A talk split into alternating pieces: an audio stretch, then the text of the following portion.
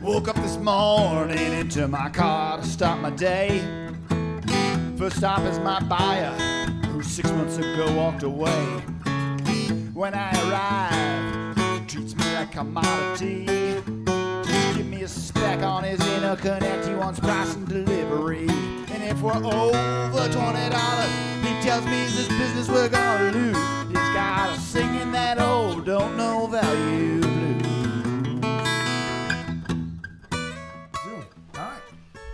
Welcome, everybody, to the Value Clarity Podcast, where we talk about value, customer perceived value, and everything that happens in your customer to maximize and optimize value. Today, I am thrilled. I've got Kurt Shaver, who is the Chief Sales Officer at Vengreso, a company that does helps its clients do virtual sales, virtual outreach. Kurt, say it better than I did.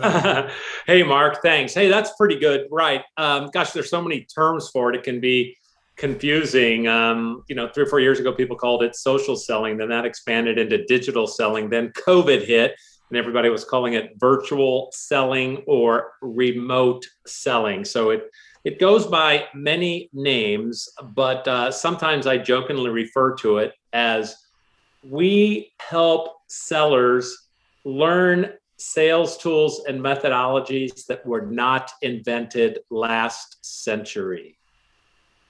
So that means we don't really focus on handshakes, the telephone, or email. We focus on social networks and video messaging. Awesome. Uh, and I actually I met Kurt when I was uh, back in my days with uh, Miller Heiman. Kurt came in and helped us at Miller Heiman to sharpen up uh, our digital footprint, our digital marketing. And um, there's a lot of very seasoned sales pros who really needed that, um, myself among them. So Kurt, thanks, and it's great to have you here to um, help bring those skills to everybody. Absolutely, Mark. And uh, hey, thanks for mentioning that. I mean, that was that was actually quite an honor for us. You know, I'm a uh, 30 year plus sales veteran myself, so you know, Miller Heiman is like the gold standard of uh, enterprise sales training, and to actually get hired by Miller Heiman for digital sales training, um, we, we we took as as quite a compliment, or we're very happy uh, to work with um, people that really really understood it. Yeah, and, and let's let's be honest. I did that probably three years ago, back in the dark ages, in the before times. Yeah. And the world has changed dramatically in those couple short years. Well, absolutely. I mean, uh, if you just look at things like the inside and field sales, I mean, basically everybody's an inside been an inside salesperson for the last 13 months, um, as as the world has by and large been on lockdown, um, and everybody's really had to learn how to to use what we call an omni-channel approach, which is all of those tools. You know, I, was kind of joking about um, you know the modern tools, but they're they they all need to be used: telephone, email, social, video. Uh, all of those are components just really to increase the chances of reaching people because different people react and respond to different channels, right? somebody will pick up some will pick up the phone some won't some will answer emails some won't some prospects respond to social some don't so that's why we're we're really wanting to just expand the toolkit for sellers so that they can reach as many prospects as possible so here's my pet peeve with people who reach out to me on LinkedIn, they connect, and then 15 minutes later they're selling, or maybe even in the outreach.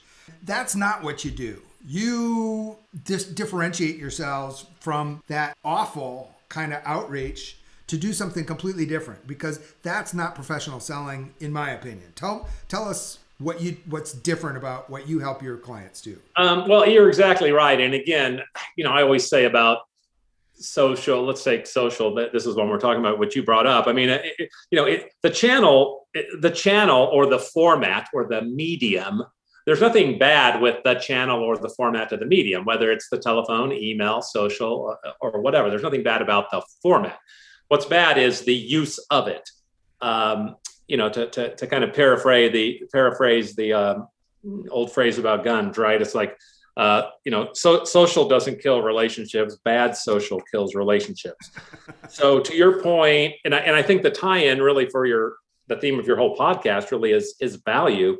You know you've got to you, you have got to bring value. I mean to your specific point yeah absolutely. You don't want to connect and then pounce on people. No no sales process is very successful with a seller pouncing on them again you know think think of the real world. If you're at a conference and you meet somebody and you discover at the coffee bar that they're an ideal prospect for you man, if you jump right into a hard sell, in most instances, you're you're going to turn them off or they're going to walk away.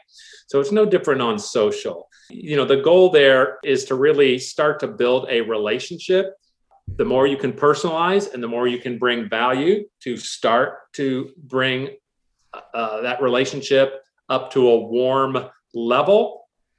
At the same time, you're going to find out more about that prospect, what their needs are, what their interests are, right? And then again as a professional seller when the time is right to explore if there's interest in your product or service you you you can do that knowing that if you built up some level of relationship okay maybe they're going to give you two or three minutes to kind of hear you out to see if they might want to give you five to ten minutes so yeah, you're right but there's just so much bad practice on linkedin in particular as you just mentioned. It, it gives a lot of people a bad taste. Yeah complete the sentence that my mom and your mom said just because you can doesn't mean you should. Exactly. Right? Yeah. And the cool thing about all these tools is that it's easy. Yeah the bad thing about all these tools is that they're easy you gave me a really interesting statistic some research that said the most difficult part of the sales process that people have is what The most difficult part of the sales process is starting the sales process, which means getting that first appointment. Um, you know, we, we did a, a survey on LinkedIn about, well, it was, it was, I guess, halfway into the COVID, July, maybe August of 2020. I mean, we're obviously well into COVID at that point. The question is, what do you, what do you think the, the hardest part of the sales cycle is since we're not at that time, six months into COVID? So the options were, you know, starting the sales conversation, doing a discovery call, um, you know, demonstrating value, um, you know, negotiating the contract or closing the deal. 800 responses. Pretty. That's not bad. Uh, and 59% of them said starting the sales. I mean, you know, no real surprise there. I mean, one, I think that starting the sales conversation has gotten harder every year for the last 30 years, but you know, it went into sort of like turbo difficulty in COVID um, for a couple of very related reasons. Number one, every everyone was at home now, so nobody's traveling. They're not going to conferences. They're not flying in planes, which means, you know, eight nine hours a day they're in front of their computer. So for a seller, that just means they're blasting, blasting, blasting emails. I mean, there was a statistic out from um, Microsoft that said um, in the last 12 months, um, 40 billion more emails were sent than in the previous 12 months.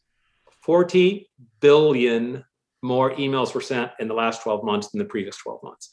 And again, it's because people are all sitting around at their computer. Now, at the same time, seller, a lot of that is sellers. At the same time, what's happening on the receiving end for the prospect?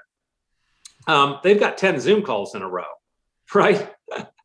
they're they're they're they're getting up at 6:30 to to talk to people in EMEA before they go to sleep, and they might be taking that eight o'clock um, uh, uh, video or Microsoft Teams conference to talk to somebody over in APAC, and meanwhile their their day is just jam jam jam jam jam. So how do you reach those people? That's the tough part.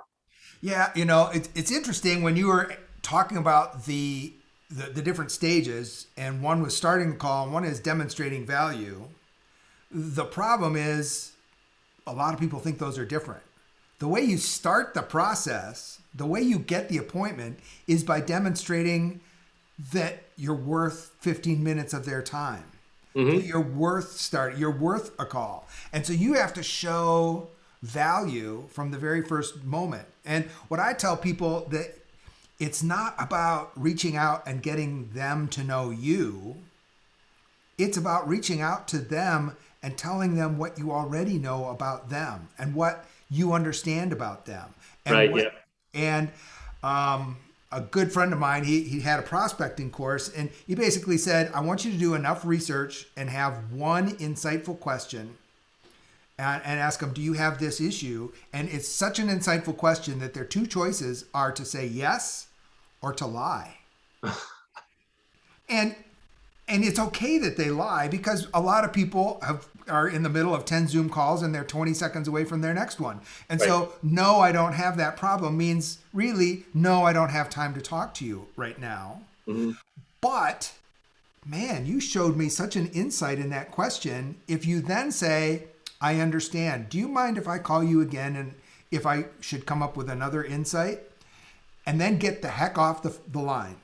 Because you have with that insightful question even though they said no even though they lied you built enough credibility with them to say yeah this person might be worth another 30 seconds of my time next in another yep. little bit of time yeah. um, i think that's that's simple and it's brilliant but there's so many people who just doing research on a customer that's just maddening well yeah and it's i mean to me it's just lazy. Well it's either ignorant ignorance or lazy right? Take your take your pick of which um, uh, sin you want to commit.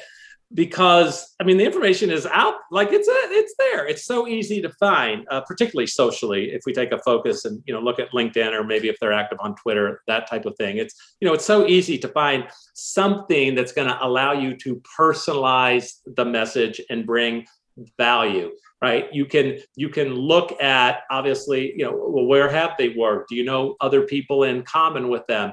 Are they commenting and posting on things on linkedin? What is their company um, posting about? Any of those types of things are really going to give you the opportunity to personalize the information. Again to get their attention you're trying to break through this onslaught of people. How do you differentiate yourself? You know the best way is to personalize it to the individual for sure. The second best way is to personalize it to the buying persona. Hopefully you're you as a seller and your company have done enough work whether you're selling to VPs of HR, engineering directors, facilities managers, CFOs, whatever it is. But the number one way is make it personal to the person absolutely the best. Number two is make it personal to the persona that shows like hey we sort of understand your industry. A lot of other people we've worked with have this sort of a problem. If that's similar to you and you're interested in talking about it right let's go further. 2018 cso insights the then subsidiary of miller Heiman, did some research with buyers and they found what they called the apathy loop and i've added a bunch of things to that apathy loop that i call the mediocrity cycle uh, combining it with research from other folks. And the idea is your customer really doesn't think salespeople add any value because they don't do what we just talked about. And so salespeople rank nine out of 10 in terms of preference of, as information sources. So we hear that customers self inform without you which means they underinform and misinform. They don't understand your business, your product, anything like as well as you do. So their vision for the future is simplistic and underwhelming. They take that underwhelming vision of their own future and then they invite salespeople. And those salespeople use the sales methodology is all about getting a perfect understanding of the customer's imperfect vision of the future. That's so interesting. I mean, I completely agree with that. I've never heard it put quite that way, but um, you know, I'm I, am i am totally aligned with it, and it just it makes me think so much of Steve Jobs when he invented the iPod, not the i the more famous predecessor iPhone, but the iPod, which is really what started it all. Um, and I can't remember exactly his quote, but you know, it was something to the effect of, you know, somebody asked him something about, um, you know, oh, you know, what's customer reaction or your test groups or whatever, and he's like, um, he's like, no, we just invented this. The customer doesn't know what they want because they don't. Because to your point, they don't have they don't have the the, the vision of it. They're they're looking at things in many instances through, this certain filter, and sometimes it takes somebody that's thinking outside of that filter and they come up with this thing and then the customer's like oh yeah. I want that thing that i never knew about five minutes ago right? So I've had a couple people tell me stories that they ask uh, clients, Salesforce's clients, and saying, "Who understands your technology, your product, your service, your your industry better, you or your customer?" And haven't we done you a disservice by telling you, "Oh, the customer self-informs. Just do right. what the customer said." If if you know, if you know, you know, yours the subtleties of your offer better than your customer and you're accepting that customer's word uh, for what they think they want eh, you're everybody's doing you a disservice and so nobody's differentiating everybody yeah. is selling the exact same underwhelming thing that doesn't have any value and then the customer says you know what? I was right. Those salespeople are garbage. I'm never going to consult them. Well I, will tell you a little story that really emphasizes that. Um, so my my wife's been in the medical device business all her career, and um, she's not in sales now, but she started out kind of in the in the sales world um, with with um, medical devices like stent grafts and things like that, right? And um, we you know we'd be out socially at something parties and she'd be talking about something or something and she'd say something about oh you know um, well last week i was in the or with something and people would you know like they drop their fork and they'd go wait they'd go, wait, they, they let sales reps in the OR? And she'd say, yeah. And they go, what? what? What? Why is that? And she said, well, well, think about it. She goes, um, I've seen about 2,500 cases. The average physician has done about 50 of them. So if you were on the table, um, and the and the guy with the scalpel had done 50 of these cases, wouldn't you want to have somebody that's seen 2,500 hanging right over his shoulder? there you go. That's exactly right. So getting that circling that back to outreach in social and getting that first appointment, you can be an expert, but if you just use these social tools to reach out and barf uh, appointment requests on them, you're not doing yourself or anybody any favors. Yeah, I mean the I would say this, the, the the social strategy is is very much of a it's it's it's a courtship kind of a strategy. Um, it, you know, it takes a little bit longer. It, take, it takes longer than making a cold call, but the success rate, if Mary, if it, you know, if measured over weeks instead of hours, um, the success rate is so much higher that over the course of time, it's actually going to yield better results for the effort. Yeah, I'm going to tell you a story that's pre social media. Um, it was a region, I was with uh, GE Capital, and our region's funnel was a little bit light. So um, we decided we're going to have a, a, calling blitz for a month to mm-hmm. fill up the, the yep. sales funnel. And there was an expectation, you know, I want you to do uh, 30 to 50 calls a day. And after two weeks, the sales management said, We're shutting down because Rich Rudolph is doing something completely different. Mm-hmm. So we stopped and we had a, a, conference call with Rich, and he said, Well, and, and they started saying, Well, Rich is making five calls a day, but he's got a, a fuller pipeline than every single one of you. And they're great deals. They're perfect deals for us. How are you mm-hmm. doing it, Rich? Well, I go on their website I stalk them.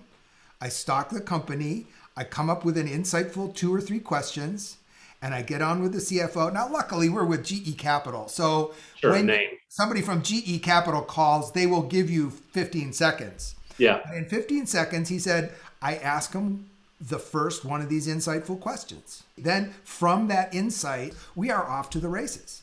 So I'm slowing down to speed up. Mm-hmm. And that's exactly what you need to do in social. And it's getting easier and easier to do. And it's getting rarer and rarer that it gets done. Yeah. Yeah.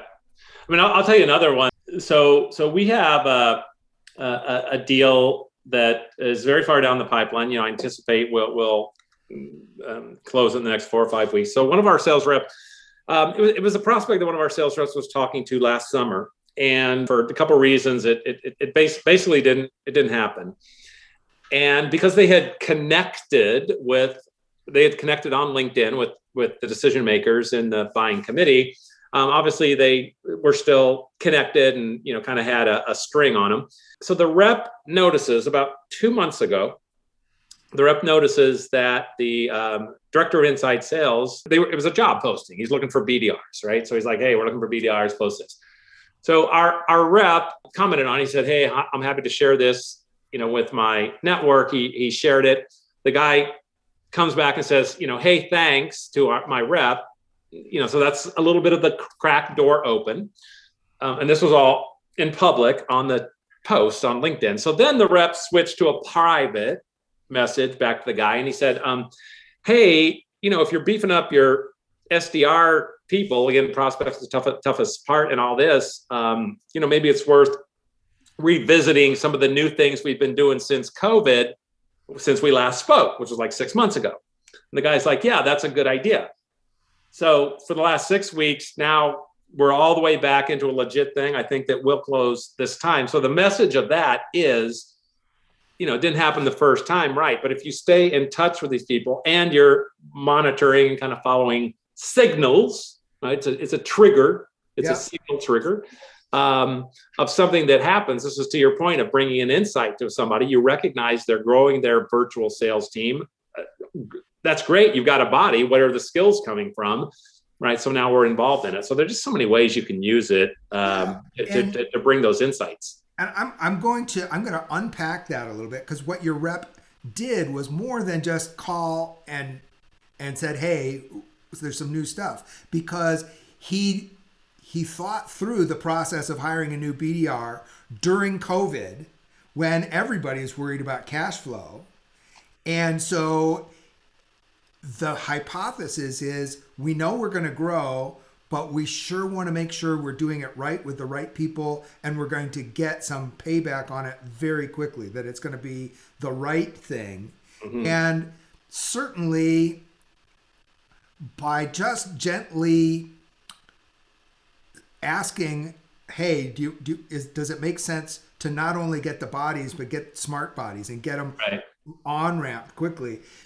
That that's the natural if you understand the business of that inside sales that sdr role it's not just about making calls it's about making good calls. And you also know that he'd known that six months ago when you were previously engaged. Right so put those two together and start and that is that hypothesis that is leverageable. Yeah. And, and, and i mean the rep started the whole thing out really i mean he started out by being of service because he you know, he's got a big network. All of our sales reps, of course, have a big network, and um, so and a lot of it is salespeople. So he shared it with the salespeople. So right off the bat, I mean, he is bringing some value. Absolutely. Right to, to, to start the whole. That's what triggered the conversation. Yeah. So um, making sure that eh, the customer, the client knew that he was being of service. That it wasn't about um, purely mercenary transactional relationship. I'm trying to help you here. And yeah. all really important. And that's what we, that's the hard part that is unspoken in all of this, you know, virtual, digital, uh, online, social selling. And that's the that's the important part. That's the part that really makes it work. Mm-hmm. Uh, it's not about the customer knowing you. It's about you knowing the customer and letting the customer know you know. What do you think? Yeah, I mean, a- absolutely. I mean, I, I think that um, all of those elements that work in it. I think the the other thing that the other element of of kind of modern selling, I, I like to talk about a little bit is is the video messaging piece. You know, oh, it's yeah it's so much it's it's much newer. You know linkedin's 18 years old man. Um this, uh, yeah it just kills me when you know sometimes we're talking to sales leaders yeah we want to learn about this new linkedin thing. I'm like it's 18 years old. But um but the video definitely is newer. Now even the video video messaging has been around five or six years but certainly covid was the huge accelerator of how that's being used. And i think one of the things i'd, I'd like to just mention is um, some of the things that there's really there's two things that are less known about video messaging. Now, first, I have to say, I'm not talking about synchronous Zoom, Microsoft Teams kind of conference calls and things like that, because again, nobody ever accepts a cold Zoom call. You only get to a Zoom or video conference after you've gotten somebody's attention and they've agreed to come to that meeting. So there has to be something before that. So I'm not talking about synchronous. I'm talking about a recorded video message. Yep. Um, and you know, it's novel. It's a chance to put your face to the message. It, um, it, it, it facilitates the prospect going through a no like, trust sequence. Of course, all those things kind of people get and, and kind of know about video messaging. But there's two things I'd like to mention, um, Mark, which are sort of lesser known benefits. Number one is the the tracking insights that uh, the video provides are, are tremendous to a seller, particularly if you're selling into a complex B2B scenario that has multiple decision makers and all you know all nine of them have to say yes for you to get that deal. Because it's video is like a trojan horse. If you get it inside the gates right then you can open the belly and all the little soldiers run out. Because if you get it to like a coach or somebody else that's uh, you know going to open it up and they start passing it around to the buying committee and they all start opening up and you all start these emails and notifications and then you reverse engineer the email format look them up on linkedin you're like oh that's the vp of engineering. Oh that's the cfo oh that's the ceo then it really gives tremendous insights into what in who's consuming information what are they consuming what types of are they going straight to the proposal? Do they look at the video testimonials? Right? It so it's super insightful from a tracking standpoint. That's number one, lesser known. The second lesser known benefit, and I call this like the Netflix effect, is in a traditional sales cycle, even in COVID, in a traditional sales cycle, you know, you're, you're, going, moving through the funnel, you're going through your steps, discovery, presentation, et cetera. Now, you might say, they're going to say, okay, let's get four or five of people from the buying committee all together on the next call. You're thinking, great. Okay, let's all. Can, do you have access to their calendar? Uh, yes, I do. Great. When can we get those four people together? Um, December 2021. Like in five months, it looked like they're all available at the same time. Great. You just added five months onto your sales cycle, right? So, what we teach people and what works really well is to say, look, then 20 years ago when friends came on it was must see tv that means you had to be in front of your television at nine o'clock on thursday if you were going to see what was going on at friends unless you owned a you know a, a, a, dvr or a vhs i don't even know what it was way back then. But um but netflix and every other stream everything else that is streaming now completely blasted that out. Everything is on demand. In other words the viewer looks at it on their time is the point right well, guess what? People are used to that now. So we've seen sales cycles shrink when instead of saying, let's get everybody live on a 30 minute call to go through this proposal in five months, forget about it. Put your proposal together in paper, give like a five minute overview walkthrough in video, and send it to them.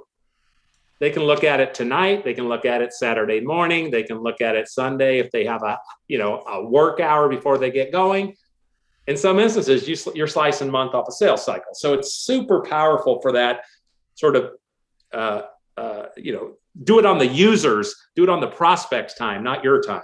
Yeah. And if you put a customized video for each each person in the buying team, CEO, here's the part I want you to look at. Yep.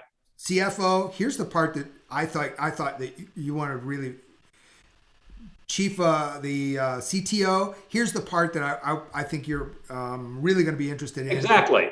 And so n- now look at section 2.4.3.1 if you're on this part and so you can direct those people to the differentiation that they're likely to care about and you can do you can do so much with that that's really powerful and really uh, that was worth the price of admission for this whole podcast. Thanks. Well, you know what? It was to me. I have to admit to you, I actually never thought about it that deep as you just said. I'm going to take your your I'm going to take your message and really tailor them individually to um, the committee members. That that's brilliant because yeah, again, I mean, let's say you're selling sales or marketing software. Well, the VP or sales or marketing wants to know it's going to work and increase their effectiveness. But the but the VP of IT is like, oh, it's got to pass our security and compliance test the CFO is going to say, "I want to see the ROI on this thing," right? And on and on and on. So that so that's that's I love it. Yeah, the sales managers want to know how easy is it going to be for my people to learn, right? And uh, how how am I going to coach from it? And uh, Mark, I, I might do, I might do that this afternoon, Mark. Actually, on that deal. cool. Uh, let me know how it works out. I'd love that. All right.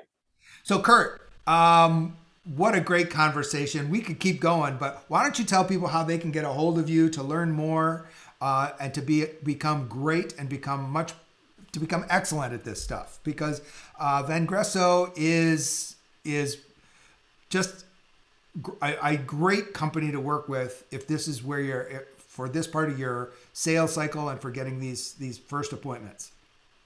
Yeah, well, I mean, definitely, I would say, hey, you know, reach out and connect with me um, on LinkedIn, and uh, definitely tell me tell me in the invitation. Please, please, please. You should please customize your LinkedIn invitations. Um, and in this case, tell me you you heard me on Mark's podcast for sure. And um, other than that, you know, they can certainly go see what Vengreso does at our website. Um, you, you, can put it in the show notes, but it's V E N G R E S O one S, I know it always sounds like a drink you would get from Starbucks, uh, but just put one S in it, please. Great. Kurt, thank you so much. I really appreciate it. Uh, what a great way to have uh, spent um, some of this, some of my day today. Thank you, hey Mark. I, and thanks, thanks for the uh, video marketing tip. Yep, no worries. And thanks for joining us on the Value Clarity Podcast, where we believe that value is something that only exists in your customer's head. So your success with your customer isn't in your control, it's all in your customer's mind. Thanks. Have a high value day. Well, it ain't easy, cause value's in your buyer's brain. If you're selling on only your features, you're gonna drive both of you insane. And if you ignore your customers' outcomes, you're bound to be paying your dues, cause you'll be singing those old don't know value blues.